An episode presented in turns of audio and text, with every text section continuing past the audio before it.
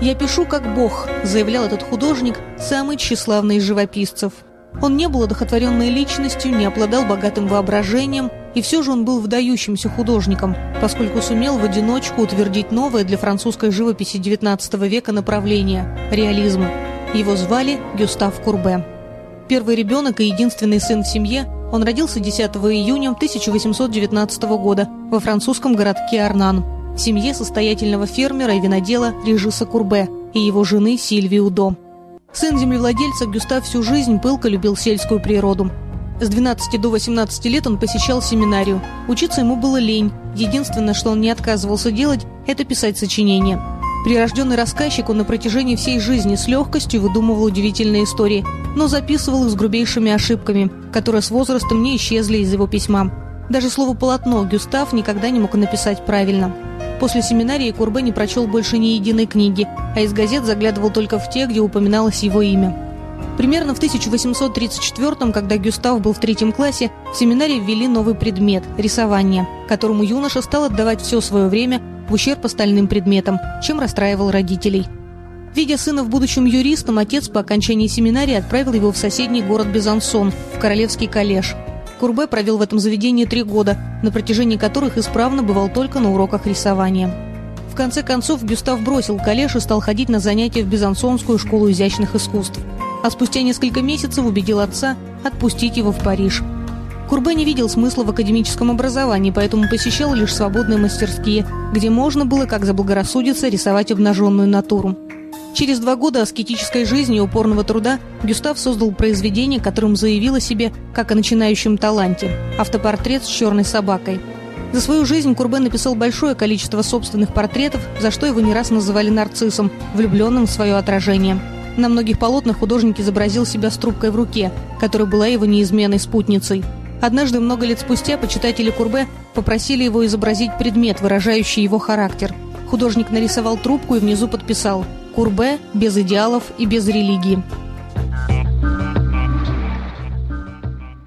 До конца XIX века единственным местом, где французские художники могли демонстрировать свои работы публике, был салон.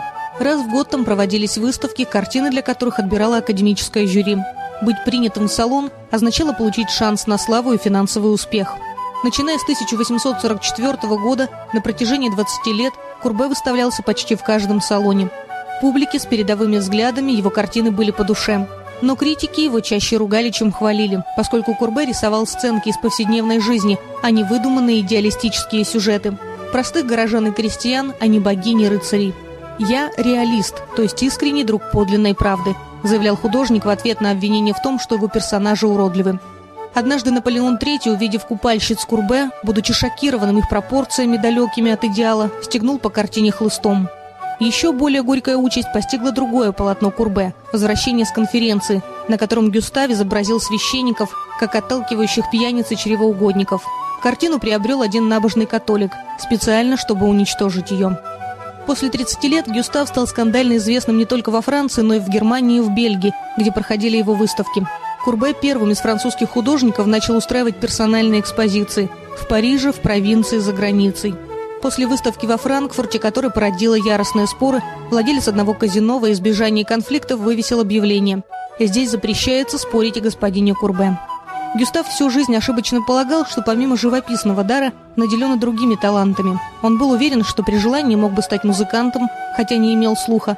Однажды безуспешно пытался изобрести одноколесный экипаж, а когда ему было около 50, ввязался в политику.